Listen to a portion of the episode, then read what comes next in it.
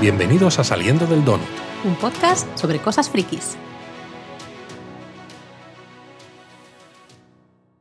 Nos estamos acercando al final de Miss Marvel, Laura. Pues sí, un episodio muy emotivo, este quinto episodio, con algunas cosas que a nosotros personalmente yo creo que nos han gustado mucho. Mucho, mucho, mucho. Pero es verdad que hay un poquito, como que te quedas como esperando un poco más, ¿no? Queriendo un poquito más, no lo sé. Mm, es que no puedo hablar, no puedo hablar si no ponemos la sirena de los spoilers, yo no puedo hablar. Madre mía, aquí vamos a poner la, la sirena ya nada más empezar, ¿no? No estamos haciendo nada de introducción, Laura, ¿qué está pasando? Bueno, porque es que para hablar un poco de si el episodio funciona o no, o qué funciona y que a lo mejor no termina de encajarnos, necesito hablar con propiedad.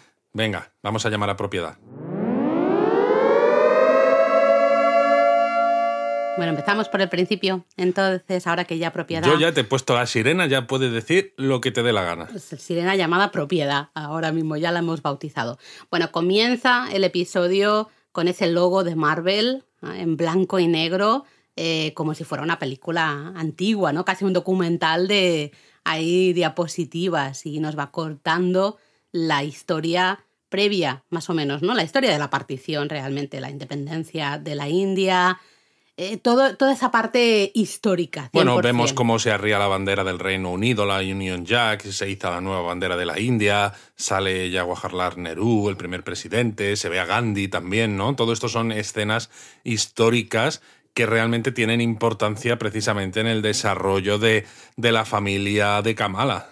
Sí, porque al final lo que llevábamos diciendo desde también el episodio anterior, estamos viendo la origin story realmente no tanto de Miss Marvel, sino realmente de Kamala, creo, y de la familia de Kamala, ¿no? A saber de dónde viene. Y en este episodio vamos a terminar de descubrirlo. Entonces, justo después aparecen esas letras de Miss Marvel que siempre salen ¿no? Ahí impresión, sobreimpresionadas con varios colores y aquí lo hacen en, hasta en algún idioma de la India, ¿no? Gujarati. Mm, yo no, no lo sabía, pero sí que ves ¿no? diferentes idiomas. Que vamos, sabes que, sabes que es Miss Marvel porque siempre sale en ese momento y de esa misma manera, pero dices, ok.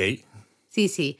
Eh, y bueno, claro, seguimos un poco en el, en el lugar en el que nos eh, que terminó el episodio 4 y yo sigo diciendo que me parece súper valiente que eh, Marvel, Disney, mm, pues no huya de una historia eh, y de los efectos de esa historia tan crueles ¿no? y tan complicados como es la partición. Bueno, más que que no huya, evidentemente creo que a estas alturas de historia no puede huir porque es parte de los orígenes de la familia de Kamala, lo que tú dices, es esa historia de origen no solo de Miss Marvel, sino de la propia Kamala y demás, sino que hayan decidido que esto sea parte de esa historia que quieren contar. Porque podrían haber decidido hacer una historia mucho más adolescente, mucho más ligera, mucho más lo que quieras. Y creo que esto es justamente de estas cosas que para algunas personas funcionan y para otras no. Y podemos hablar de esto, si te parece, al final del episodio para ya un poco dar también nuestra opinión, pero creo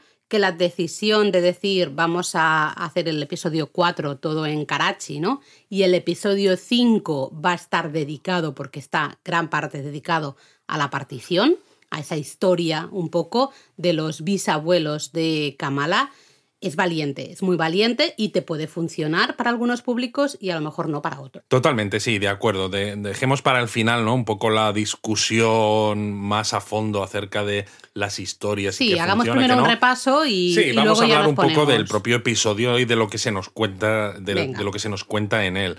Eh, realmente el episodio, una gran parte, es valiente también porque no, no sale Kamala hasta bastante adelante. Y sale poquito. Y sale poquito. De hecho, el episodio se centra en Aisha. Empieza centrándose en Aisha, que se está escapando de los clandestinos, de los clandestinos que no sabemos además por qué se escapa. Bueno, a mí eso me dejó un poco rayada, sinceramente te lo digo. A ¿no? ver, no sabemos por qué Aisha se escapa de esos clandestinos. A ver, yo creo que cuando en el episodio, no sé si fue el 3, en el que nos muestran ese primer flashback con esa gruta donde encuentran el brazalete en 1942 y demás que ya se habla de vamos a utilizar de, los 10 anillos, exacto, mm. vamos a utilizar el brazalete para volver a nuestra dimensión. Yo creo que ahí Aisha se da cuenta de que utilizar el brazalete puede resultar en la destrucción de la dimensión nuestra, de la Tierra. Y quizá por eso se, por eso huye. Claro, pero pensábamos que a lo mejor eh, se había, había decidido no usar el brazalete, el brazalete porque ya tenía familia en nuestra dimensión y entonces quería cuidar de su familia. Podía ser. Y realmente aquí vemos cómo conoce a Hassan. Oh, maravilloso Hassan. sí, la verdad es que esa parte de la historia, ¿no? De cómo huye queda un poco, queda, un poco cojo. Muy coja, no. Yo sigo sin entender por qué Aisha escapa de los clandestines con el brazalete. No se hace ningún tipo de mención a nada y dices, vale, ok, bueno, vale, mm, vale, te lo compro porque te lo tengo que comprar. Estamos de acuerdo, queda un poco cojo y esto queda bastante cojo, ¿no? Y esto es un chiste muy malo con respecto a lo que viene ahora con Hassan. Porque ahí justo, ¿no? Eh, en, los mundos rurales eh, de la India conoce a Hassan, interpretado maravillosamente por Fawad Khan. Qué hombre, por favor, qué hombre. Qué maravilla. Bueno, ya hablábamos de él en el donut anterior, ¿no? Es este actor pakistaní, uno de los mejor pagados, uno de los más populares, que realmente además, o sea, no, no, hace falta más que miréis en Google Imágenes, por ejemplo, busquéis Fawad Khan y veáis todos los sets de fotos que ha hecho, porque claro, ha aparecido en infinidad de revistas, de todo. Pero si vais a hacer eso, poner el aire acondicionado o un ventilador, tener agua fresquita, porque os va a entrar mucho calor. Yo solo voy a decir eso, ¿no? Pero bueno, vemos ese momento en que se conocen. Eh, lo estás cosificando ahí. Lo estoy cosificando, sí. El señor está de muy buen ver y yo he disfrutado mucho viéndole. Y ya está. Y no me escondo de ello. Eh, volviendo a la trama, eh, vemos a esa Isha, ¿no? Que está, claro, vive en la calle, ¿no? Realmente se ha escapado de estos clandestinos. Y le estaban persiguiendo los soldados británicos. Exacto, ¿no? Entonces, eh, claro, no sabemos realmente qué le pasa, solo vemos que, que está en la calle, que necesita ayuda al final, necesita un techo, necesita comida y Hassan justamente aparece pues como un poco esa persona maravillosa que le da confianza, ¿no? Le, le, le enseña que no todo el mundo va mm, contra de ella al final, sino que, eh, bueno, él está ahí también para ayudarla y hay un momento muy bonito en el que estos dos conectan, ¿no? Realmente. Bueno, es un momento muy bonito porque además el personaje de Hassan tiene mucha potencia sin necesidad de ser un superhéroe, eh, pues como estamos acostumbrados en estas series. ¿eh? No es un clandestino, no viene de otra dimensión. Es un señor de su pueblo. Es un señor de su pueblo que encima está cojo. Está cojo y encima tampoco es que digan, vamos a aprovechar lo guapo que es el actor para que salga bien guapo, no, el personaje. Simplemente pues vive ahí en un sitio rural hmm. y pues conecta con Aisha porque nota que ella está huyendo de algo y quizás necesita darle esa confianza para que ella baje las eh, baje un poco las barreras y, se abra. Le recita un poema, Luis. Sí, le, recita un poema. Él dice de mi poeta favorito, ¿no? De mi poema favorito, dice que es de Rumi, que para los que no lo sepáis es un erudito y poeta místico musulmán persa que nació en 1207. Ostras, Tremendo, ¿eh? Comienzos del siglo XIII. Exacto. El poema se llama, al menos en inglés, Out Beyond Ideas, eh, y le cita dos versos. El, poema es un poquito más largo que esto, aunque no muchos más, más, y le dice, When the soul lies down in that grass, the world is too full to talk about. Algo así como cuando el alma se acuesta en esta pradera, el mundo está demasiado completo para hablar, ¿no? Para mm, terminar hablando. Y luego le dice eso de lo que buscas te está buscando que es justamente lo que habíamos aprendido que estaba, que aparecía grabado en el brazalete. Sí, que es eh, una manera como de decirle a Isha eh, que están hechos el uno para el otro, ¿no? El que señor sabe ligar, ¿eh? ¿eh? El señor sabe ligar. Sabe ligar, sí. Quizás un poco intenso, porque, o sea, puestos a ligar diciendo estudias o trabajas, ¿no? Esto se, esto se, decía en España hace la época de mis padres, ¿no? Eh, esto de recitar un poema de un místico musulmán del siglo XIII y decir la frase, ¿no? De lo que buscas te está buscando, eh, puede funcionar o puede que dé mucho cringe. Claro, no sabemos tampoco realmente quién, cómo aparece luego esa frase en el brazalete de Kamala. Bueno, decíamos, ¿no? En el episodio anterior que el líder de los dagas rojas lo ve en el brazalete y se sorprende, dice, esto no sabía que había estado aquí. No sabía que, que, está, que había, ¿no? Esa inscripción. Eh, así que bueno, se suponemos que está relacionado, ¿no? Evidentemente tiene que estarlo, pero tampoco se nos cuenta, ¿no? Yo sí quiero decir que esta pareja, los dos actores que hacen de Aisha y Hassan, geniales. Eh, los dos guapísimos, de verdad. Pero muy guapos. Pero qué maravilla. Y muy bien, ¿no? Hay unas escenas muy bonitas, se la ve ya ella embarazada, luego ya vemos a, a, la hija que ya es una niña, ¿no? que es la abuela de Kamala que conocemos nosotros, de pequeña jugando con el brazalete, ¿no? Hay esos momentos un poco como unos pequeños segundos de paz, de amor, de tranquilidad. Lo que Todo parece que, es curioso, bien. Es curioso para la audiencia, claro, porque para los personajes en ese momento, más o menos, tienen eh, como ese paréntesis de paz, de amor y de todo lo demás. Pero nosotros, claro, eh, ya nos ponen sobreimpresionado en la pantalla que cuando Aisha se encuentra con Hassan es en 1942, es mm. decir, muy poco después de que haya encontrado el brazalete en el templo aquel. Pero sabemos lo que va a pasar, sabemos que cinco años después va a llegar todo este tema de la partición y que va a ser un caos. Bueno, de hecho ya en este avance ¿no? rápido de la historia de Hassan y Aisha, vemos en un momento dado pues que eh, un vecino les trae leche y demás, porque es que la gente no, Aisha no puede ir al mercado, ¿no? La gente no les quiere vender pues bienes de primera necesidad simplemente porque son musulmanes, ¿no? Ya, ya vemos que estamos en un momento bastante convulso y bastante complicado para todas las personas que viven en esa región del mundo. Exacto, se habla... que incluso de que se han quemado casas, eh, de, personas que tienen una religión diferente a la del resto de personas de esa, de esa población. ¿no? Entonces, claro, todo esto sienta las bases un poco de esa partición y de ese éxodo de mm. personas que dicen, es que yo lo mejor viviría aquí porque he vivido aquí toda mi vida, mi, familia ha vivido aquí toda su vida, yo soy indio, ¿qué más da que sea hindú, qué más da que sea musulmán, pero claro, si tengo la religión contraria a la mayoría de este pueblo, no me puedo quedar porque me van a hacer la vida imposible. Sí, es bastante duro y justo en ese momento ahí se ve algo, ¿no? Fuera de casa eh, sale y es Namja, justamente. Eh, Najma, Najma. Siempre digo mal Naima, no sé cómo pronunciarlo, perdonadme, ¿eh? Najma.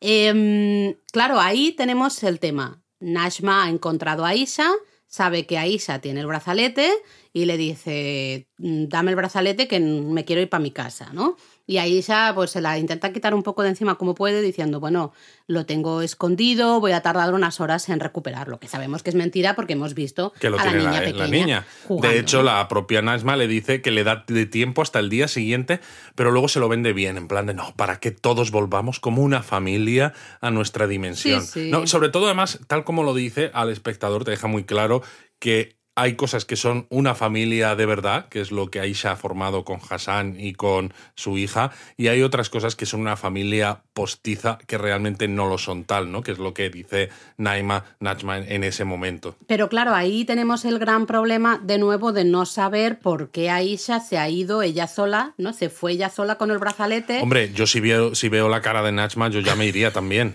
sí, porque tiene cara de mala la señora. Tiene cara mala ¿eh? leche. Y siempre como de estar de muy mal humor, es como señora, calma tranquila. O sea, más que de mala leche, tiene cara de mala de estas, pues como los malos de la película de Indiana Jones y ¿Y cuál era? ¿Cómo se llamaba la segunda de Indiana Jones? Ay, no sé, ahora no, no, no me haga, estoy aquí en directo, no me hagas pensar, Luis. Pero vamos, sabes, ¿no? Estos que te sacan el corazón y, y, demás. la tribu. Exacto. Eh, a mí me, da, me, da, esa apariencia, me da que tiene esa cara y digo, es que esta señora me va a meter aquí la mano en el pecho y me va a arrancar el corazón, ¿sabes? Bueno, sea como fuere, eh, Najma se va, o al menos ahí se vuelve a casa y le dice a Hassan. Indiana Jones and the Temple of Doom. Ahí está. no te has quedado tranquilo hasta que no, no me he quedado tranquilo. Eh, pues eso, Aisha vuelve a casa y le dice a Hassan, nos tenemos que marchar porque ella pone la excusa también un poco de que las cosas se están poniendo complicadas, que puede aplicar absolutamente todo. Eh, y cuando él le dice, ¿qué voy a hacer? O sea, yo he vivido aquí toda mi vida, este es mi pueblo, esta es mi casa, ¿por qué me tengo que ir? Ella un poco eh, hace referencia justamente por primera vez al brazalete, ¿no? Activa el brazalete. Bueno, porque él le pide explicaciones de todas maneras, claro. él le dice, bueno, o sea, ya, vale, ¿no? De, contarme milongas, porque aquí hay algo más que no me estás contando. Sí, cierto, cierto, pero bueno, tal como está la situación, se tendrían que, o sería recomendable que se fueran de todas maneras, ¿no? Pero bueno, digamos que ella le dice, ¿no? Siempre has dicho que tengo magia, pues mira, realmente tengo magia, ¿no? Activa el brazalete.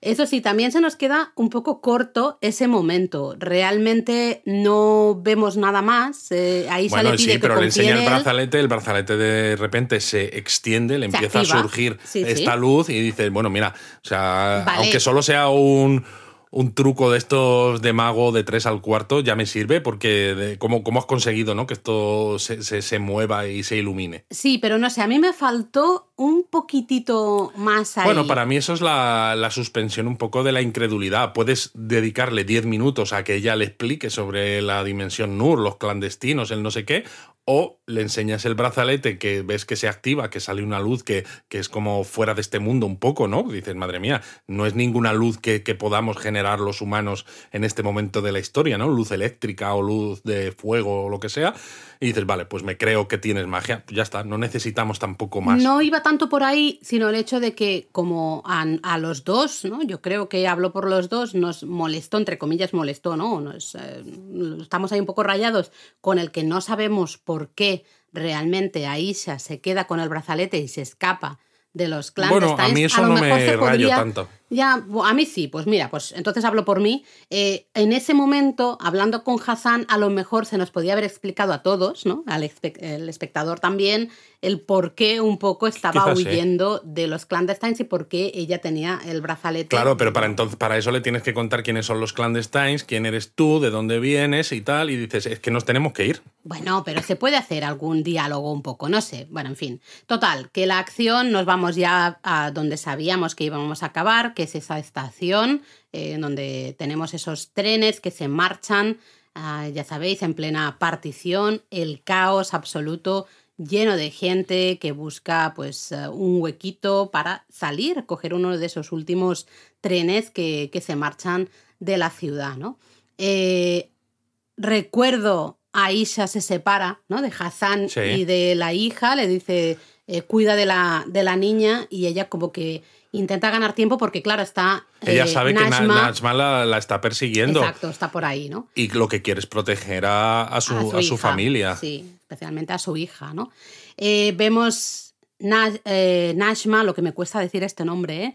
que la apuñala al final. Sí, con la misma daga que vemos que usa en el episodio anterior, en el tiempo actual, mm. pues esa misma daga apuñala a, a la pobre Aisha y entonces justo la niña, eh, su hija, que es la abuela de Kamala, recordemos, se pierde y se escucha entonces como el padre y ella, ¿no? que están separados, eh, rodeados de, cientos, miles de personas, ¿no? gritan para intentar encontrarse. Eh, esto te deja el corazón en un puño. Es un momento entre que apuñalan a Isha, que a mí eso me sorprendió mucho porque teníamos teorías de dónde está Isha, si a lo mejor está Como en se había dicho que había desaparecido, ¿no? Pensábamos que... Que había desaparecido. Sí, que había desaparecido y que quizás estaba protegiendo a lo mejor el segundo, el segundo brazalete, o que de alguna manera estaba intentando proteger a su familia pues alejándose un poco de, de ese mundo nuestro real y no realmente se está muriendo. Claro. Y vemos en ese momento a Aisha eh, que se está muriendo, se concentra para conectar con el brazalete. No lo sé, no, yo eso no termino de entenderlo tampoco muy bien. Ahí no sabemos muy bien qué pasa, porque el brazalete se, activa, El de la niña, ¿no? Claro, entonces no sabemos, es la niña tiene la capacidad de activar esos poderes, porque al fin y al cabo la niña es hija de un jin, ¿no? Que es Aisha pero es humana, exactamente como le pasa a Kamala, ¿no? Pero en este caso de una de primera generación, por así decirlo. Pero claro, también vemos que los ojos de Aisha se ponen en este color así moradito. Sí, sí Entonces es el brazalete se activa porque lo activa la niña, porque lo activa la madre, porque Yo creo que es porque lo activa la madre, que es como el último esfuerzo que hace para eh, ayudar a su hija, ¿no? Eh, da la sensación. En ese momento estaba perdida y está eh, Najma por ahí dando tumbos buscando el, brazalete, ¿no? Entonces, justo en ese momento, en el mismo momento, aparece Kamala en la estación. Sí, que eso es lo que conecta con el final del episodio anterior. Que también tela, lo que decíamos al comienzo. La serie se llama Miss Marvel y hemos estado unos cuantos minutos, una gran parte del episodio. Sí, yo diría que los dos primeros tercios del episodio sin, sin ver a Kamala. Sí, sí, sí, ¿no? Entonces Kamala encuentra a Isha, que ya está moribunda, está ahí tirada en un carromato, ¿no? Y está a punto de, morir y le pide, a Aisha le pide que, ayuda, que ayude a Sana y a Hassan, pero especialmente a Sana, que es, claro, realmente es la, abuela de Kamala, y les da una foto, una foto en la que se ve la pequeña Sana con Hassan, ¿no? Y justo ahí. Y con ella, con ella, ¿no? Sí, sí, quizá también sale, perdón, yo solo me quedé con ellos dos, ¿no? Es un momento hiper emotivo también porque sabes quién es quién, sabes Kamala también. Eh, ya lo está aprendiendo. Y sobre todo es un momento eh, curioso porque Aisha no se extraña de que esté hablando con Kamala, ¿no? Como si la estuviera esperando. Aunque bueno, si como decíamos en el episodio anterior, lo que ocurre esto cuando vemos a Kamala en la estación y los trenes ¿Es una visión como las que ya ha tenido? Yo decía que no, por la manera en la que se mostraba, ¿no? No, no aparecían esos trenes, esas visiones únicas rodeadas como de luz, sino que era todo mucho más real. ¿O es realmente un viaje en el tiempo? Y entonces, claro, si es un viaje en el tiempo, ha pasado ya y va a volver a pasar, ¿no? Porque es un, es un círculo y entonces Aisha ya sabe que tiene que llegar Kamala ahí, no se puede extrañar. Claro, eh, realmente es una paradoja. Sí, y no te da tiempo a pensarlo mucho, ¿no? Porque eh, el episodio es muy cortito y es como hay que seguir. ¿no? Realmente vemos en ese momento Kamala encuentra a su abuela de, de niña eh, y es muy gracioso, no sé si graciosa es la palabra, es muy emotivo quizá, eh, eh, porque Kamala le dice, oye, yo no sé hacer estrellas de luz, porque claro, se acuerda de cuando su abuela le cuenta que de niña se perdió en la estación. Pero bueno, eso se lo cuenta el padre en la reunión familiar. se lo cuenta el padre, ¿no? Que siguió unas estrellas de luz y, consiguió llegar a su, a su padre, a Hassan. ¿no? Entonces, Kamala le dice, yo no sé hacer estrellas de luz, pero sí sé hacer círculos, ¿no? En plan, espero que te baste y que esto como que, que, sea lo que realmente tengo que hacer, que se supone que tengo que hacer, ¿no? Un poco. Eh, hace esos círculos para que eh, Sana vaya subiendo y pueda alcanzar a ver a, a su padre, a Hassan. Eh, a mí esto me pareció genial. Además, creo que Kamala, en ese momento, la actriz, está espectacular. Tiene un punto de emoción enorme de decir, Dios mío, ¿qué estoy viviendo? ¿Qué está pasando? Porque esta es mi abuela y yo estoy eh, salvando ¿no? Realmente a mi abuela y siempre ha tenido que ser así. Soy yo realmente la que siempre ha salvado a mi abuela. Es lo que decíamos en el donut anterior, que creíamos que realmente estaba allí Kamala, que no era una visión, así que punto para el donut. Punto para el donut. Bueno, con el caos que hay en la estación, mm, golpean, ¿no? Cae al suelo, el círculo ese de luz eh, se rompe, pero la abuela, hay atención de niña, eh, claro, también es, es Jean. Así que eh, mueve la mano, ¿no? extiende la mano hacia adelante y convierte esa luz sólida de Kamala en una especie de estrellas, ¿no? Esos trocitos en los que se ha roto, digamos, la luz sólida, eh, pues maneja esos pequeños trocitos y hace ese camino de estrellas que luego es el que tú, ¿no? Has dicho que recordaba la, y entonces se ve que aparece su padre, que aparece Hassan y se juntan, ¿no? También muy emotivo, muy bonito, y se van al tren. Sí, de hecho, bueno, eh, tengo que hacer un inciso Suerte que no tenemos vídeo en estos donuts porque me tendríais que haber visto aquí yo extendiendo la mano hacia, hacia adelante y haciendo como que estoy moviendo trocitos de, luz, esta sólida de cámara. ¿eh? Perdón. Algún día tendremos que poner vídeo los donuts. No, por Dios, que entonces voy a estar mucho más cortada. De esta manera yo estoy aquí reviviendo el, episodio y me lo estoy pasando muy bien. ¿no?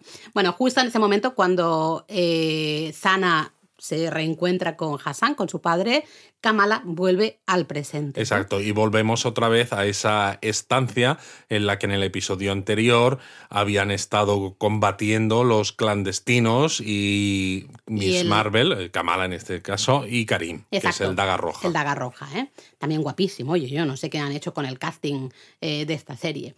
Eh, en el mismo momento volvemos a, eh, nos trasladamos a la casa familiar de, la abuela, ya de mayor, claro, donde está la madre preocupada porque Kamala no contesta el teléfono, no saben dónde está.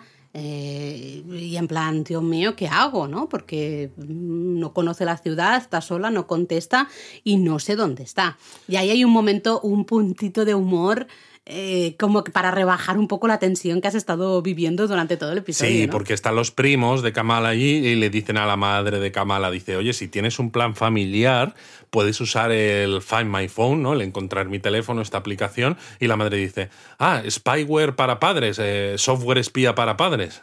Sí, en plan de, oye, ¿y por qué me acabo de enterar yo de esto? Porque no lo sabía yo antes. bueno, es divertido antes, ¿no? Porque también están hablando de ponerle un chip como a un perro, ¿no? Y dice que, bueno, pues no, ¿por qué no es legal? Porque no es legal, que si no. yo he de decir, ya lo dije en el anterior Donut, la actriz que hace de madre de Kamala me parece maravillosa. Es maravillosa. Le da un puntito eh, severo, emotivo, mm, simpático, un poquito, que está un poquito a veces, pues un poquito loca, ¿no? También un poquito, no friki, pero un poquito loca. Bueno, y, muy, y, muy, madre al final, ¿no? Sí, y eh, yo creo que además en este episodio se vuelve a lo que nosotros llevamos diciendo, que esto es una historia de madres e hijas. Realmente es una historia de cómo las, las madres y las hijas se relacionan. Y en esta, en esta serie, y especialmente en este episodio, creo que queda más que demostrado. Volvemos entonces a ese espacio donde Kamala, Karim y los clandestinos están y al parecer se ha abierto una grieta después de que Kamala haya vuelto del pasado. Y claro, yo veo la grieta y digo, oh, madre mía, va a salir de aquí un Demogorgon, estamos en el Upside Down. Luis, te estás equivocando de serie. Claro, digo, no puede ser, porque esto es Miss Marvel, esto, esto no, no es Stranger Things. Entonces, claro, ese momento que vemos esa especie de grieta, todos pensamos es el velo, ¿no? Se ha abierto ese velo que nos habían enseñado desde eh, las dagas rojas, ¿no? Que, que, era lo que separaba, digamos, esas dos realidades o ya no sé cómo dimensiones Em, y hay una de las clandestinas que dice, genial, ya podemos volver a para casa, no vamos, ¿no? Y se acerca para allá y, oye, mm, se petrifica se, y se deshace completamente, ¿no? Se queda el esqueleto y luego se convierte en polvo.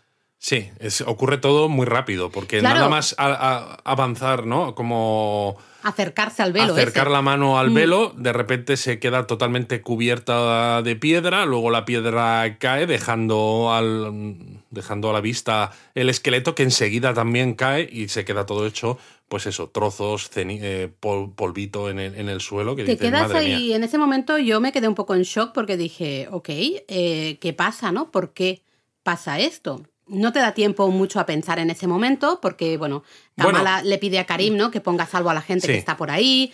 Eh, ella está, hace como un muro con esa luz sólida, ¿no? Y claro, tenemos por ahí a Nashma, que está más loca perdida que todas las cosas. Y ella quiere, evidentemente, su vida ha sido el volver a su dimensión, ¿no? A la dimensión esa nor de luz. Eh, entonces, vemos ese diálogo que para mí también se queda un poquito corto. Bueno, ahora podemos hablar de ello, ¿no? De, claro, le dice a Najma que recapacite, que no abandone a Camran, eh, que, se quede. Sobre todo le dice que, que, no haga algo que haga que Camran se quede como le ha pasado a ella, ¿no? Porque mm. conociendo la historia de ella y de que han perdido un poco a la, una parte de la familia precisamente por estas luchas, es no dejes a tu hijo sin una madre, como le pasó a mi abuela. Entonces no sabemos si consigue conectar con Najma. A mí me parece un poco flojo si realmente conecta con ella porque es como muy rápido todo, ¿no? Exacto. Eh, no sabemos realmente qué sucede. Sinceramente, como espectadora, yo en este momento no tenía muy claro qué estaba sucediendo, qué estaba pasando. Primero no tenía muy claro porque el velo no estaba dejando que los clandestines bueno, pasaran. Yo aquí, Laura, yo tengo mi. ¿Tú tienes teoría? No, no, teoría, pero tengo mi opinión. Es decir, los clandestinos se han pasado toda su vida creyendo que utilizando el, el brazalete. el brazalete pueden quizás crear una especie de portal con el que vuelven a su dimensión, ¿no? Y de hecho, en el episodio anterior, cuando Kamala se protege del ataque de Nachma con la daga y pone el brazo, la daga choca contra el brazalete y ya hemos visto que eso abre... Genera algo, ¿no? Sí, eso lleva a Kamala al pasado y el resultado de todo eso no es solo lo que hemos visto eh, de Kamala ayudando a su bisabuela y luego a su abuela en el pasado, sino que genera ese, ese velo que estamos viendo, ¿no? Esa fractura quizás en el continuo espacio y tiempo. Yo tenía que decirlo, ¿no? Te ha encantado decir eso, ¿eh? Claro, sí, esto es muy tricky también. Entonces, realmente sí, realmente es verdad que usar el brazalete de una manera que quizás ellos no esperaban, ¿no? Porque no sabían cómo había que usarlo, pero usando el brazalete de una manera un poco a lo, loco, ¿no? Con ese ataque, ha creado esa fractura y ha creado esa, ese, ese camino hacia, hacia el velo, ¿no? Hacia, hacia la otra dimensión. Es decir, que en este caso, vale, ya sabemos, creo, o sea, que está explicado por qué aparece esa fractura ¿no? en el, entre las dimensiones en ese momento. ¿Por qué no pueden pasar? ¿no? pues yo creo que no pueden pasar porque ellos, claro, eh, lo, que hemos dicho en episodios anteriores también, en donuts anteriores, ¿por qué ellos están en esta dimensión? ¿Qué es lo que les ha expulsado de la dimensión Nura esto? Pues algo ha tenido que, ocurrir, que ha dado con ellos en nuestra dimensión, y mm. ellos piensan, porque al final son emigrantes, ¿no? Y, se sienten muy diferentes eh, y, no envejecen encima con todo lo que eso supone, ¿no? De no puedes ni siquiera establecer relaciones relaciones cercanas con la gente porque la gente va a envejecer mientras tú permaneces igual. Entonces al final ellos tienen esas ganas, ese deseo, pero no está sustentado en nada real, es simplemente una ansia de volver a su, a su dimensión. Y lo que esto te está demostrando es que en realidad nunca se podía haber... Vale, eso, mira, te lo compro, ¿no? Lo entiendo. Lo que pasa es que en ese momento, quizá porque pasa todo muy rápido, no lo sé, pero ves a eh, Nashma que casi como que no se plantea de, ostras, no podemos volver, ¿por qué será? o lo que sea, sino de golpe y porrazo tampoco sabemos muy bien eh, por qué. Bueno, ella ha Dice, visto. ¿Puedo cerrar esto? Ella ha visto, sí, ella ha visto a su compañera que simplemente. Sí, se ha hecho polvito. Se ha hecho polvito cuando estaba ahí, cundo tenía ya esa abertura, que dice, esto es lo que hemos estado buscando todos estos años, lo tengo aquí delante.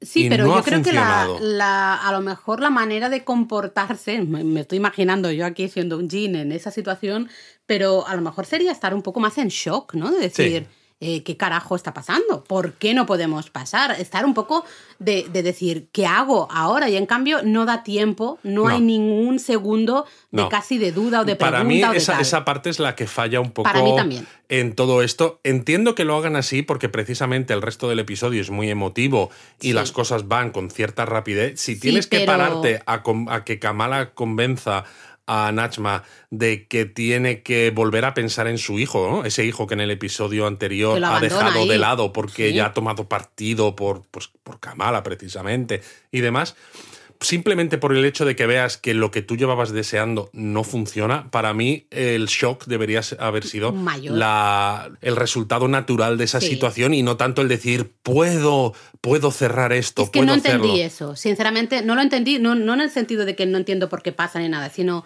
de que no estoy de acuerdo. Creo que eso es un error. más que, que sea un error, es un poco lo que hemos dicho antes de con ciertas historias cuando Aisha le está contando que tiene magia a, Hassan. Hmm. Es, te voy a contar algo que realmente debería utilizar quizás a lo mejor 10 minutos de exposición en el episodio para contártelo, pero lo hago deprisa para que el episodio no se me vaya de las manos. Sí, eh, bueno, tenemos ahí a Namja que dice, ¿no? Justo. Najma. Ah, perdón, Najma, no lo voy a decir bien nunca. nunca. Eh, Najma dice, puedo cerrar esto, ¿no? Esta, sí, eso lo que he dicho. Lo del velo. Extiende, no sé, se acerca, no sé qué hace exactamente. Eh, y manda de alguna manera su energía, su poder, su fuerza vital, yo qué sé, no lo sé, eh, mm, de una manera súper potente, porque recordad que ellos están en Pakistán y eh, Camran está en Jersey City.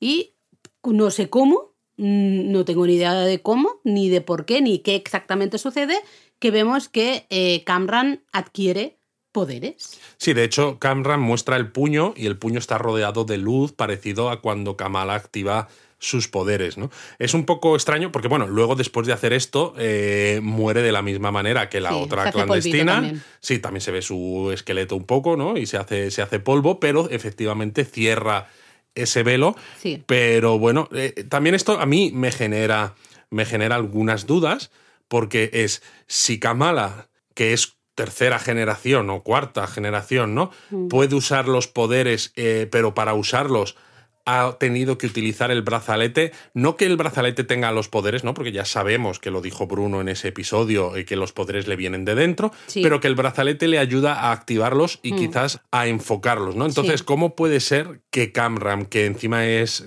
Jin de primera generación, porque su madre es una es una Jin auténtica, exacto, de la dimensión Nur, ¿cómo puede ser que hasta este momento en el que la madre le transfiere como los poderes cuando se cierra el velo? ¿Cómo puede ser que no haya mostrado ningún tipo de poder? Es lo que decía, ¿no? Toda esta parte a mí se me quedó hiper coja, no termino de entender nada, todo es como muy extraño. Eh, no, no, además no nos han en ningún momento nos han hecho pensar que Cameron podía también desarrollar poderes, ¿no? Con alguna pistita, alguna cosa. Bueno, se, se menciona porque se lo pregunta cuando, cuando está con ellos, ¿no? Kamala, que le están contando un poco la historia, que parece que todavía no son malos, ¿no? Y le dice, ah, tú, también tienes poderes. Sí, pero no sé. Eh, a mí esta parte me ha dejado muy rayada porque no entendía muy bien, no entendí muy bien a Nashma, no, no entendí qué estaba haciendo realmente. En fin, ¿no? Un poco. Pero bueno, no te da casi tiempo porque todo pasa muy rápido. Exacto. Porque llega la madre y la abuela, porque claro, han, utilizado el, Find My Phone. Este. Exacto, ¿no? El encontrar ahí el, teléfono y llegan eh, justo ahí y la madre por fin ve a Kamala usar sus poderes, ¿no? Y, y, hasta claro, se da cuenta de que es ella, ¿no? Esa persona que ha estado causando sensación en Jersey City. Mm, exacto. Eh, es curioso porque es un momento bastante emotivo, mira que dura muy poquito. Muy poquito. Pero es muy emotivo ver a la madre de Kamala darse cuenta de quién es su hija. Y, no solo de quién es su hija, sino de quién, es, su, madre. Claro. Y de decir lo que las historias que me estaba contando mi madre y que hicieron que yo me marchara realmente a Estados Unidos a, olvidarme un poco, ¿no? De esa locura que a mí me parecía que tenía mi madre eh, todo era cierto, ¿no? Realmente todo hay cosas, hay una energía. Sí, seguramente le tendrán que explicar algo más, porque claro. nosotros como espectadores conocemos mucho más la mm. propia Kamala porque ha estado en el pasado, la madre porque lo ha vivido también, la madre me refiero a la madre de la madre, o sea, la, abuela, la que no sabe todavía es la madre de Kamala, que solamente ha visto a su hija usar los poderes, pero le tienen que contar un poco, un poco... Con, con, una nueva una nueva luz, quizás, ¿no? Porque, claro. bien escogido eso, nueva luz, ¿eh? Muy bien, muy bien. También es gracioso en ese momento. Eh, Kamala se va a hablar con Karim, pero justo la madre encuentra entre, ¿no? Todo eh, por el suelo, encuentra un colgante de Kamala. ¿no? Sí, el colgante que, Kamala lleva todo el tiempo. Exacto, ¿no? El que nos presentaron en el primer episodio, de hecho, ¿no? Que decía, pone mi nombre en, en árabe. Pues eh, se lo encuentra en el suelo roto y justamente roto de tal manera que lo que queda es parece un rayo y es claramente eh, el símbolo que hemos visto en todas las promos, en todos los eh, esos trajes ¿no? de Kamala que lleva como en, en, el pecho, ¿no? Bueno, es un buen guiño para ver cómo se decide quizás al final por el nombre de Miss Marvel como superheroína, porque es verdad que ella es muy fan de Carol Danvers, pero hasta el momento no ha habido nada que indique que piensa en ello. Y además, si te fijas, en las propias imágenes promocionales en las que se ve a Kamala ya con el traje, digamos, de Miss Marvel definitivo, en los cómics tiene un rayo en el, en el pecho, porque es eso, es estilo Miss Marvel, ¿no? Es un mm. rayo y demás. Sin embargo, en estas imágenes promocionales, la forma es más como una especie de de cinta, ¿no? Así como girada. Un, mm, pues, es, más parecido justo a precisamente a esa forma que queda en el colgante después de que se haya roto. No es tanto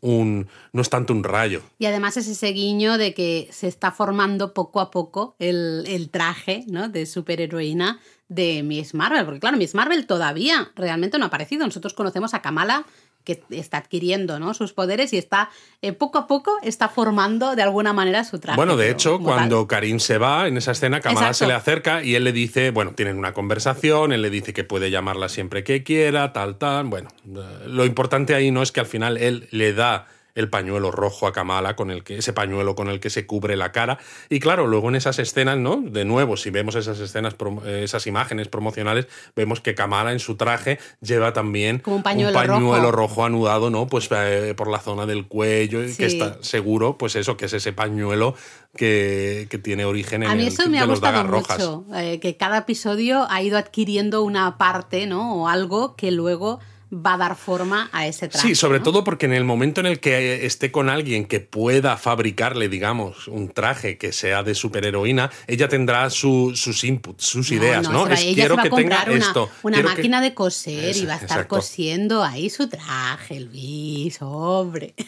Bueno, que es lo que hacen todos los superhéroes. Por eso lo De hecho, ¿qué, qué, tienen en común los superhéroes en el mundo? No es que se exacto, no es que se preocupen por el prójimo, no es que intenten hacer el bien, es que todos saben coser. Todos saben costura, patronaje, todo, todo.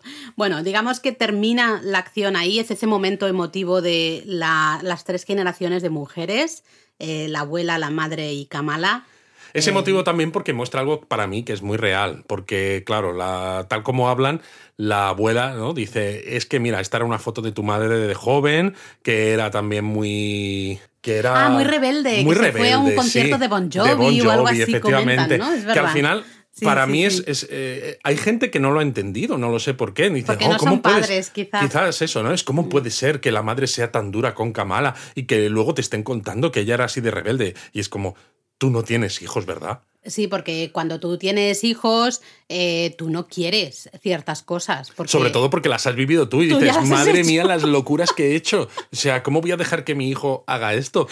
Pero al final es, es, ley de vida. Totalmente. Yo creo que ahí los que somos padres jugamos con ventaja porque eh, entendemos muy bien el que la madre de Kamala eh, le dé miedo, ¿no? Ciertas cosas que pueda hacer su hija en Estados Unidos, sabiendo que ella también las ha hecho mm, y, en fin, ¿no? En fin. Eh, lo sabe. Pero bueno, es un momento muy emotivo. A mí yo creo que te recuerda eso, ¿no? Que es una historia de mujeres, de esas madres e hijas, de las relaciones de madres e hijas y a mí me, esa parte me gustó mucho. Luego la acción se nos pasa ya al final del episodio a Jersey City otra vez, donde Camram acude a Bruno. Brian. sí, exacto. Sí, le sigue llamando Brian, que nosotros decíamos todo el rato. ¿Lo hace a propósito para tocarle las narices? Pues no. y efectivamente no. No, el pobre Camran él pensaba y lo dice, dice, realmente pensaba que te llamabas Brian. Y Bruno está en plan, ah, ok, pues no, me llamo Bruno. Vale. Es divertido además porque también, ¿no? Eh, en una escena de manera muy rápida se ve que realmente son de mundos totalmente opuestos, ¿no? Porque Bruno es ese... Eh, persona muy inteligente y demás, mientras que, que Camram es el guaperas de turno, ¿no? Porque de hecho cuando está en la habitación eh, le dice, oh, mira, ve un póster con el símbolo químico del argón y dice, oh, argón, mi elemento favorito, ¿no? Porque intenta de alguna manera acercarse a, Bruno y luego, y, claro, le pone Bruno una cara y entonces luego ve el póster de Nikola Tesla y entonces le dice, ah, ¿te gustan los coches a ti también? Y dices, madre mía, madre mía, la cara de Bruno ahí es, todo un poema de este tío de dónde ha salido. Además, ves claramente que la relación nunca va a ser buena. O sea, por más que se, se, van, se van a aguantar, sobre todo Bruno a él. Porque eh, eh, Camran le dice, oye, vamos a empezar de nuevo, ¿no? Porque yo te estaba llamando Brian y realmente no era por tocarte las narices, sino porque pensé que te llamabas Brian. Y dice, venga, vamos a presentarnos, ¿no? Otra vez. Y le ofrece la mano, ¿no? Para, para encajar, darse la, mano. Pero claro, eh, Bruno tiene el brazo roto, ¿no? La mano rota.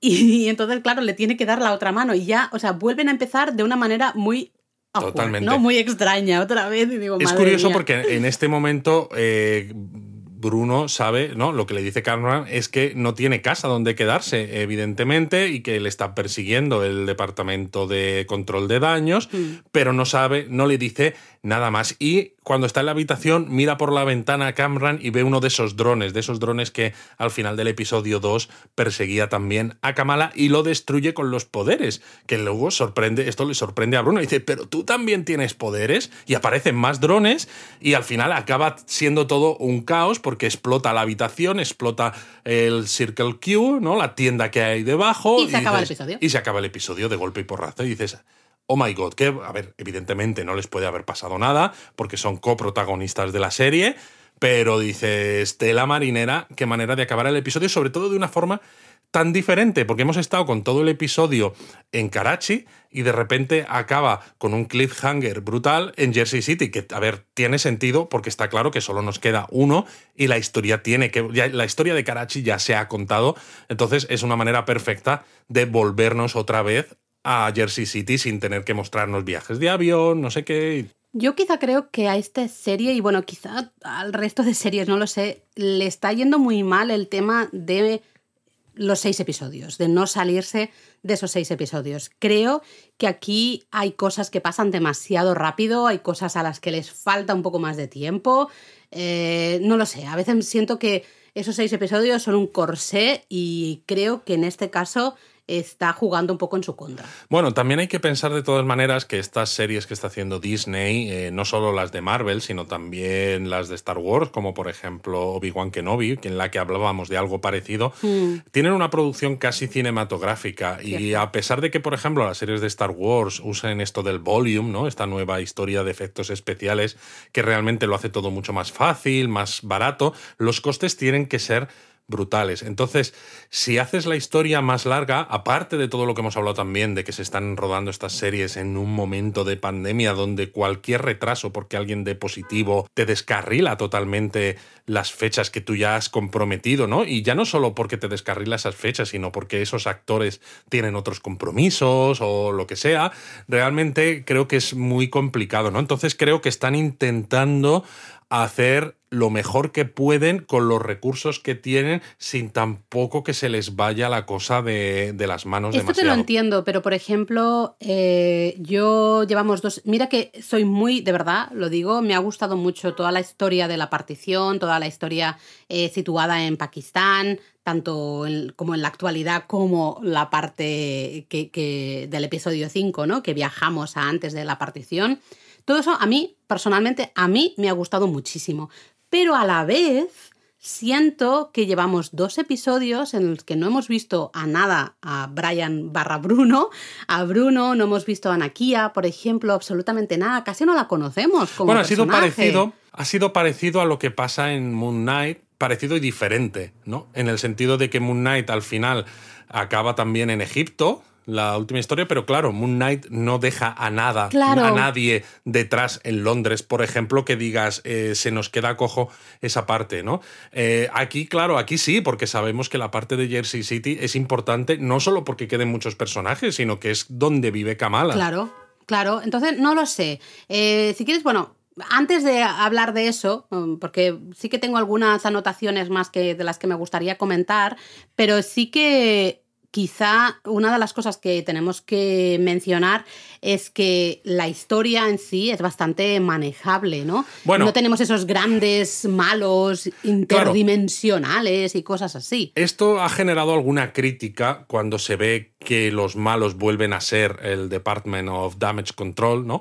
Porque la historia de los clandestinos, digamos que acaba ya en este quinto episodio. Se acabó. Exacto, con lo cual los malos vuelven a ser los de control de daños que persiguen a Camram y que siguen en su empeño de encarcelarlos, encarcelarlos.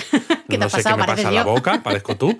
Y no sabemos muy bien por qué, ni sabemos tampoco cuáles son sus motivaciones y mm. quiénes son sus jefes, además, ¿no? Exacto. Es, cuáles son las órdenes que les llega desde arriba. Pero claro, si tú lo piensas y estás hablando de pues no sé, eh, multiversos, estás hablando de Thanos, estás hablando de Gorp, diciendo, ¿no? El malo de la peli de Thor, Love and Thunder. Se te queda como un poco cojo de nuevo. Sí. Lo que pasa Pero tiene que quedarse así. A ver, es que si no, es lo que decíamos nosotros en otro Donut, ¿no? Si, o al principio, cuando hablábamos de qué esperábamos de la serie de Miss Marvel, creo que ya los dos estábamos de acuerdo en que no esperábamos un malo malísimo de la muerte porque eh, creo que sería demasiado quizá apresurado, ¿no? Bueno, es que Kamala es, es adolescente, está, está, en el instituto y acaba de obtener el brazalete, es decir, está empezando a entender qué puede hacer con el brazalete, qué puede hacer con esa luz sólida que ella genera. Es decir, todavía no se siente segura de sí misma. Y de hecho creo que la historia va más de eh, qué hacer con el brazalete, más que eso es eh, de dónde viene esto realmente, ¿no? Y es lo que, esa es la historia, esa Es la historia. Por eso no puedes tener un gran malo que, que sea una amenaza para el futuro de, toda la Tierra, ni nada de eso. No tiene que ser algo que sea mucho más, personal, mucho más manejable, mucho más a nivel de barrio, si quieres. Y yo a, mí eso a mí me ha gustado como, como decisión, ¿eh? esto a nivel personal. Yo no necesitaba y de hecho no lo quería. además, además hay que pensarlo. Para grandes malos e historias más grandiosas, pues ya vamos a tener a Kamala con Carol y con Mónica en The Marvels. Exacto. Y ahí la vamos a ver luchando contra un mal, ¿no? O una, un malo o un algo que ponga en peligro la Tierra, los humanos o, lo que bueno, sea. Bueno, se sabe quién va a hacer de mala, creo que es una actriz, pero creo que no se ha dicho qué personaje va a interpretar. Yo no sé nada, ¿eh? eh no, no me. Intento leer muy poquito a veces antes de, de ver ciertas películas y demás, porque si no, al final sabes demasiado y a veces a mí me gusta ir sin saber mucho, ¿no? Claro, pero, luego tienes que analizarlo para los donuts, Laura. Tienes que saber de antemano qué vas a esperar. Bueno, un poquito sí, pero también me gusta poder sacar un poco mis propias conclusiones. Es como antes de grabar los donuts, realmente leo muy poco de lo que opina la gente. Claro, porque no queremos opinar lo mismo que todo el mundo. A ver, si hay cosas que son evidentes, pues acabaremos opinando lo mismo que todo el mundo. Pero, queremos ser frescos y que lo que opinamos sean nuestras opiniones sin estar eh, moduladas por cosas que hayamos leído. Y de hecho, eh, últimamente ya tampoco hablamos entre nosotros, porque ya lo dejamos para para el donut, para, esta, para la grabación, ¿no? O sea, que el, donut se está interponiendo en nuestra comunicación, Laura. no, hombre, la está facilitando porque, bueno, ponemos unos micros y nos escucha a más gente, pero, pero es lo mismo, ¿no? Es lo mismo, Yo sí, quiero decir que a mí el tema de la resolución del tema del velo, lo de los clandestinos, todo eso me ha parecido muy apresurado. Sí, a ver, los clandestinos al final te los presentan y parece que van a ser más importantes de lo que son, pero claro, lo entiendes también en el contexto que estamos hablando de que la serie necesita contar de dónde viene Kamala, de dónde viene su familia y demás. Sin los clandestinos no entenderíamos todo, todos estos orígenes, sobre todo teniendo en cuenta que los orígenes son un poco diferentes de lo que nos cuentan en los cómics sobre Kamala, ¿no? El tema de las nieblas terrígenas, los inhumanos, aunque, aunque... Aunque tú, tú crees ahí ese polvito a ti te ha recordado algo, ¿no? Bueno, yo creo que esto se lo ha recordado a mucha gente, ¿no? Porque cuando las nieblas terrígenas eh, actúan en los cómics, ¿no? Le generan como una especie de caparazón alrededor de las personas que tienen el gen inhumano y luego pues esas personas rompen ese caparazón desde dentro y salen ya con sus nuevos poderes activados. ¿Pero tú crees que nos van a, nos van a introducir o nos están introduciendo que no nos estemos enterando todavía los inhumanos? Para mí no, y te explico por qué. Porque eh, ya sé, siempre lo hemos dicho, que los cómics y las películas beben de las mismas fuentes, o más bien las películas beben de las... Bueno, realmente todo bebe de las mismas fuentes, porque luego ves cómics que utilizan cosas que han salido en las películas o incluso diseños de uniformes o lo que sea. Se retroalimenta. Todo se retroalimenta, pero hay cosas que no creo que vayan a cambiar tantísimo y me explico. Las nieblas terrígenas, al final, ¿no? Hay una de las historias en, en los cómics que eh, Black Bolt, el rey de los inhumanos, lo que hace es que las nieblas terrígenas al final cubran toda la Tierra, ¿no? Y es en ese momento cuando esas nieblas llegan a Jersey City y Kamala pues se convierte en Miss Marvel porque tiene esos poderes, pero las personas que no tienen el gen humano simplemente la niebla pasa y no les hace absolutamente nada. Tú imagínate si ocurriese tal como eh, si esto que ha pasado en la serie fueran las nieblas terrígenas. Todo el que no tenga el gen inhumano muere. No, claro. No, entonces, entonces no, puede ser. Y de todas maneras, claro, tenemos esos jeans que se hacen polvito al intentar pasar por ese supuesto además que no sabemos muy bien además por qué sucede. Además eso, es decir, ¿el gen inhumano solo es alguien que sea jean más humano? Si solo es Jin 100% resulta que no, cuando viene de, ahí, no tiene ningún sentido. Entonces yo creo que esto es un guiño para despistar un poco y para generar conversación, porque sabe, yo creo que los eh, showrunners y los ¿no? guionistas demás saben que mucha gente va a asociar esto con el tema de las nieblas terrígenas eh, de los cómics, pero no, no puede tener nada que ver. Hmm. Sinceramente, para mí no puede tener que ver. Luego yo personalmente, y esto es algo que sí que comenté nada más a acabarse el episodio, a mí no me gustó esa parte de, de Jersey City, justo al final del episodio. Entiendo eh, que lo querían poner un poco como cliffhanger, ¿no? De decir, pum, explota y tenemos ahí... Y sobre todo para mí, porque, es, porque es una manera de que el episodio, aunque solo sea en los últimos dos minutos y medio, a, Jersey, ¿no? vuelva otra vez a poner el foco en el, en el lugar natural donde, donde está Kamala, ¿no? Sí, pero a mí eh, no, me ha, no me ha funcionado tal cual. Eh, hay algo en la, lo que decía un poco antes, ¿no? La estructura eh, de esta historia, de cómo se cuenta esta historia y cómo se organizan los distintos episodios, que a mí personalmente no me está terminando de encajar.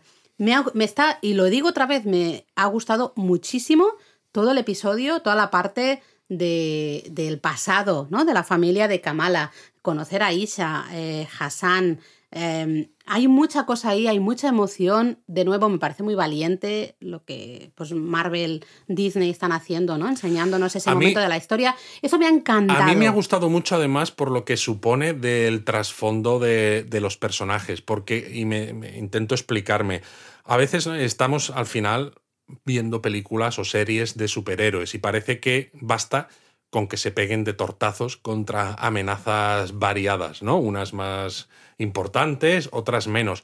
Pero precisamente, aunque sean superhéroes, aunque tengas que hacer esa suspensión de la incredulidad, aunque haya cosas que sean eh, súper fantasiosas, creo que es importante darle trasfondo a los personajes para que puedas conectar con ellos de una manera emocional, más allá del hecho de a mí me gustan las personas vestidas con trajes de spandex y dando saltos o volando o lo que sea. Y precisamente esto nos da un trasfondo tremendo con Kamala, su historia, su familia, eh, su religión, su, su todo. Estoy totalmente de acuerdo contigo y ya digo que a mí esta parte, yo el episodio 4 y el 5 a mí me han gustado muchísimo, pero también entiendo que puede haber gente que diga, pero vamos a ver, ¿esto de qué va? ¿no? Porque es verdad que el tono de los episodios 1 y 2 especialmente el 1, ¿no? Es muy diferente al tono del episodio 5. Totalmente. Parecen series casi, se me, me atrevo a decir, casi completamente diferentes. Eh, y entonces yo puedo entender que a veces tú estés diciendo eh, qué estoy viendo, ¿no? Pero para mí eso también es, esas ganas que a veces hay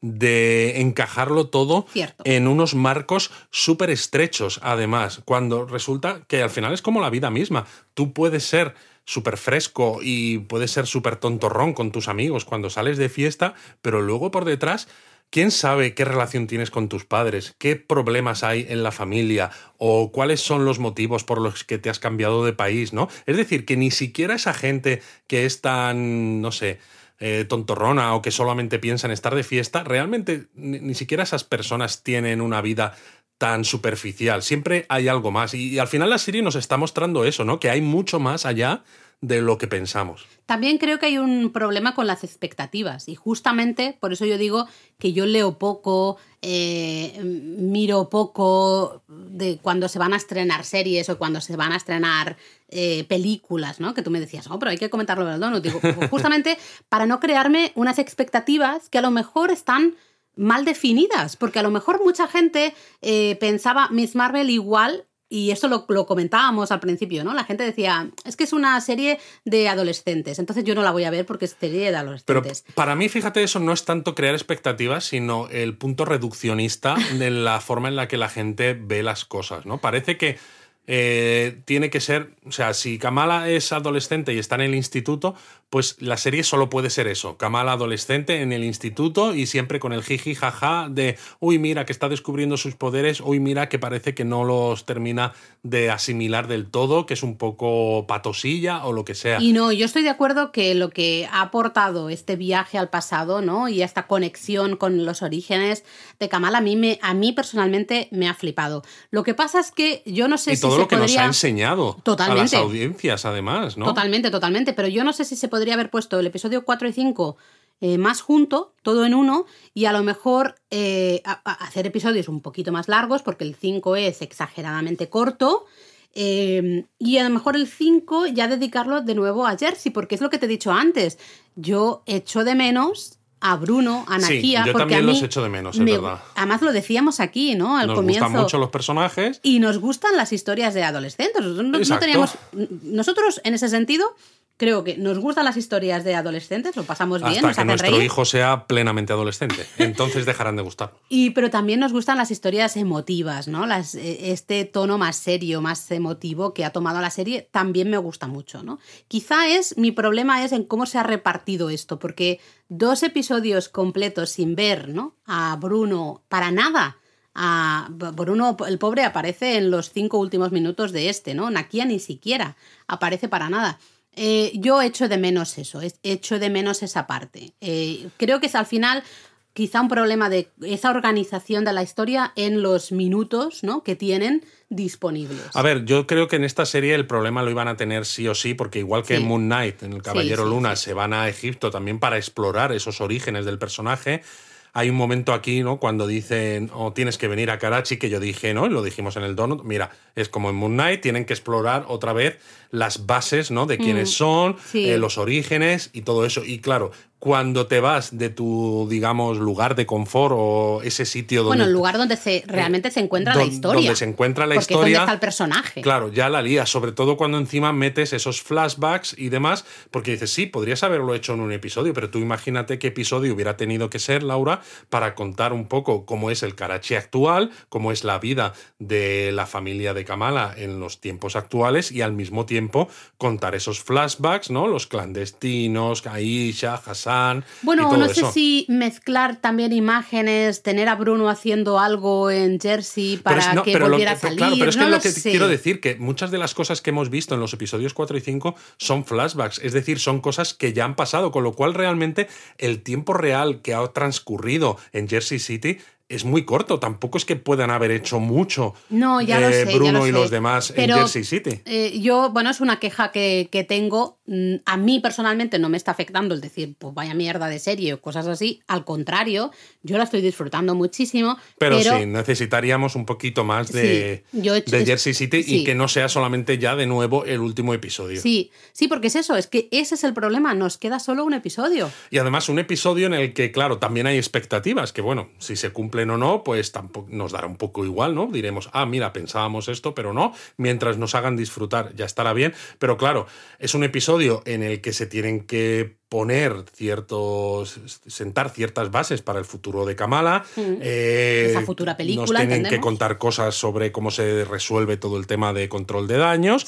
Pero claro, aparecerá Capitana Marvel, quizás para enlazar la, serie con la película. Bueno, mira, eh, antes de, si, si, te parece, podemos acabar el donut haciéndonos un poco qué pensamos que puede pasar en el episodio 6. Pero antes déjame hacer un comentario de algo que me está escociendo un poco y lo tengo que decir sí o sí. También hay una cosa que a mí no me encajó, es un detallito, es una tontería, pero no me encajó nada que cuando aparece Cameron en el apartamento ahí de Bruno, ¿no?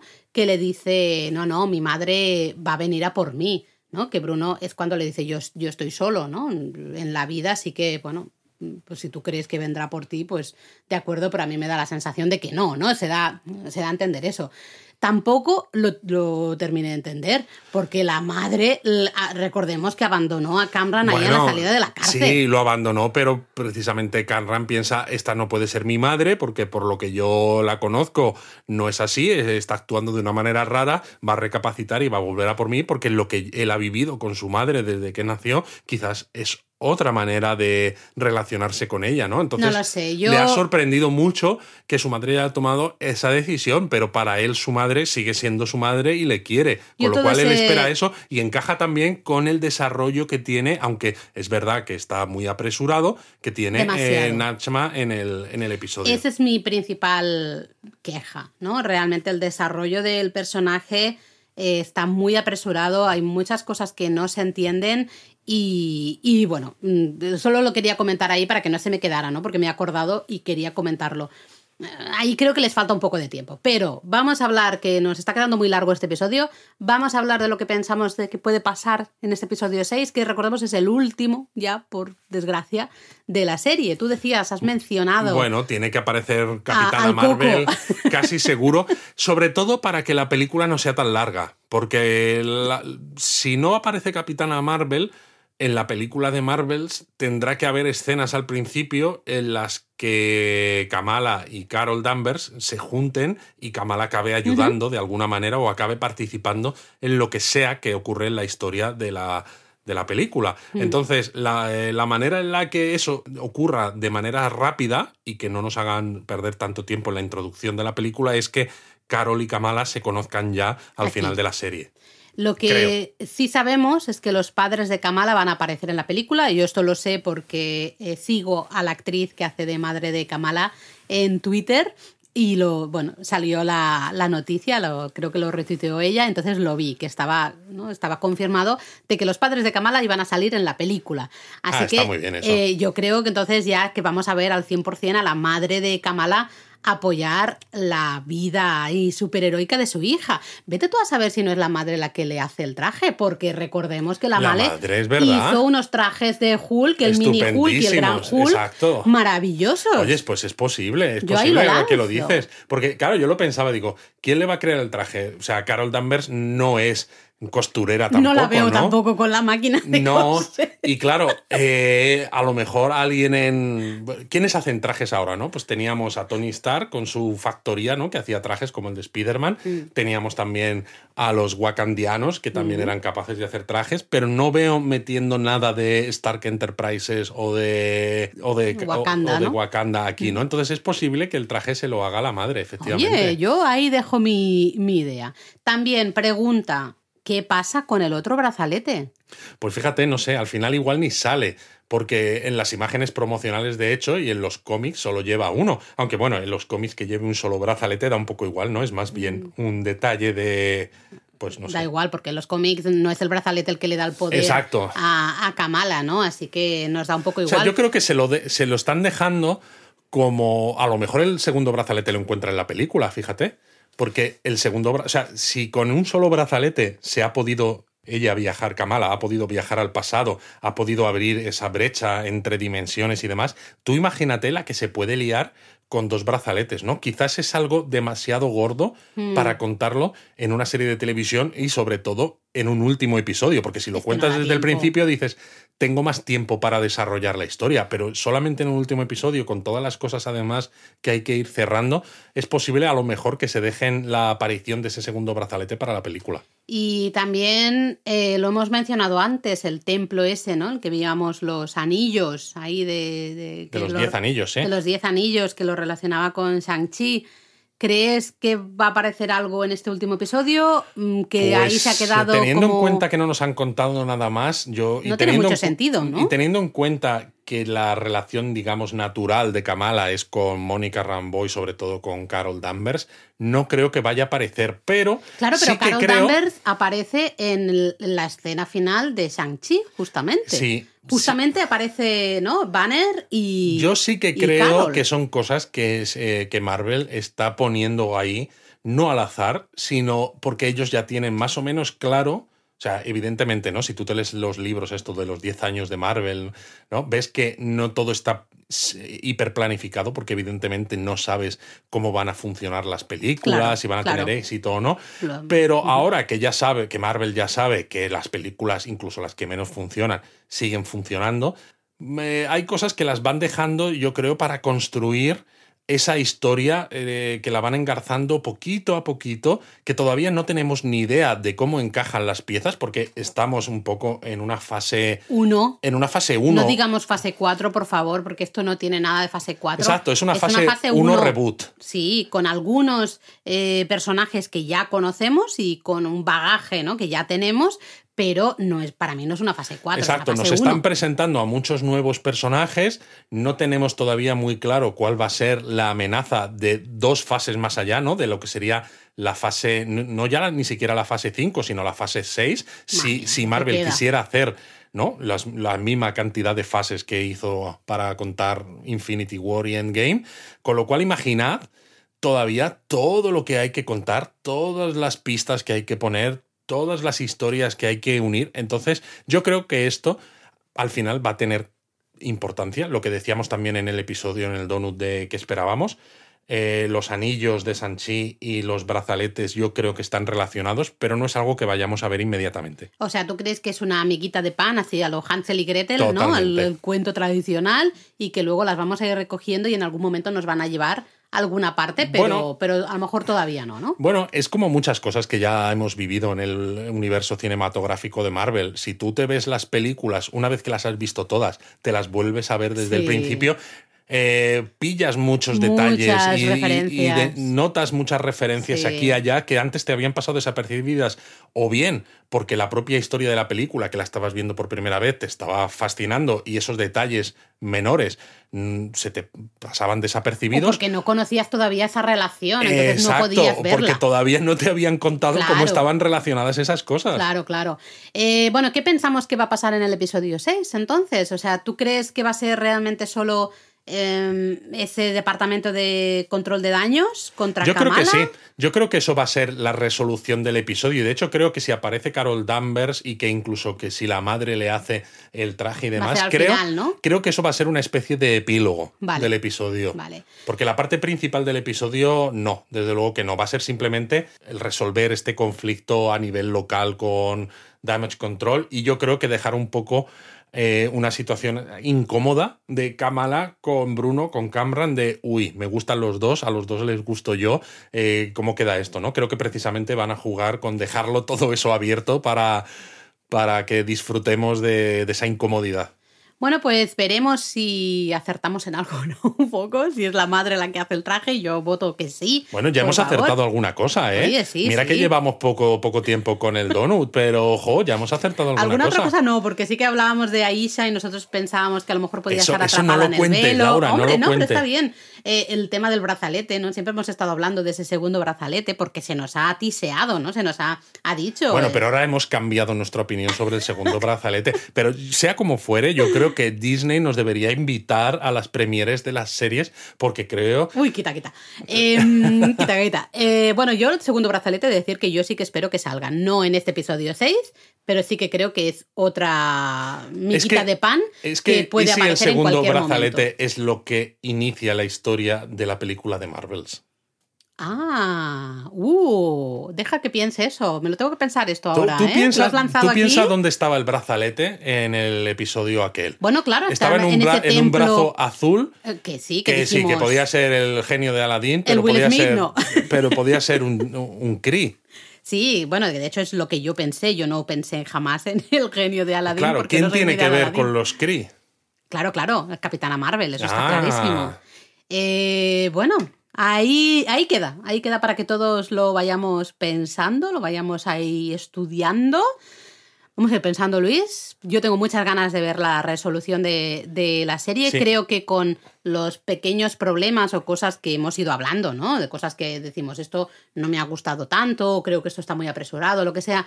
Creo que en general está quedando una serie a mí Muy, muy buena. A mí me ha gustado. Y sobre mucho. todo creo que hay que tomarse estas series de, de una forma, es decir, se puede analizar la serie. y Podemos nos relativizar encanta, un poco las cosas, Nos ¿no? encanta poder analizarla, nos encanta que nos cuenten cosas, pero por ejemplo, ¿no? Lees a mucha gente que está muy enfadada por el tema del viaje en el tiempo de Kamala, que, que esto va en contra de lo que se cuenta en Endgame y tal. Y es como, a ver, tú cuando viste Endgame, ¿disfrutaste de la película con la historia, con la explicación que te dan, Sí, sea no. realista o no. Porque Marca- sabemos que no la se... casilla, ¿sí no, o es no? que además, si sabemos que ahora mismo no se puede viajar en el tiempo, ¿no? Sí, exacto. O sea, y en principio es imposible. Entonces, te están contando una película donde sí se puede viajar en el tiempo. Más o menos es lógico dentro de la historia de la película que ocurra. Sí. ¿Disfrutaste? Sí. Pues, Pues ya, ya está. está. Entonces, ¿estás disfrutando ahora? Pues también. Entonces, ¿qué más da si es o no parecido, igual, o si rompe el canon? Es que de verdad, o sea, Creo ¿por que qué tenemos que llegar hasta ese punto? Las cosas a veces demasiado en serio. Yo lo dije en su momento, creo que en la, en el, la presentación ¿no? del podcast, me parece que fue ahí, que dije, vemos, yo personalmente veo estas películas, veo estas series para escapar un poco de la realidad. La realidad, especialmente estos últimos dos años, ha sido demasiado tremenda.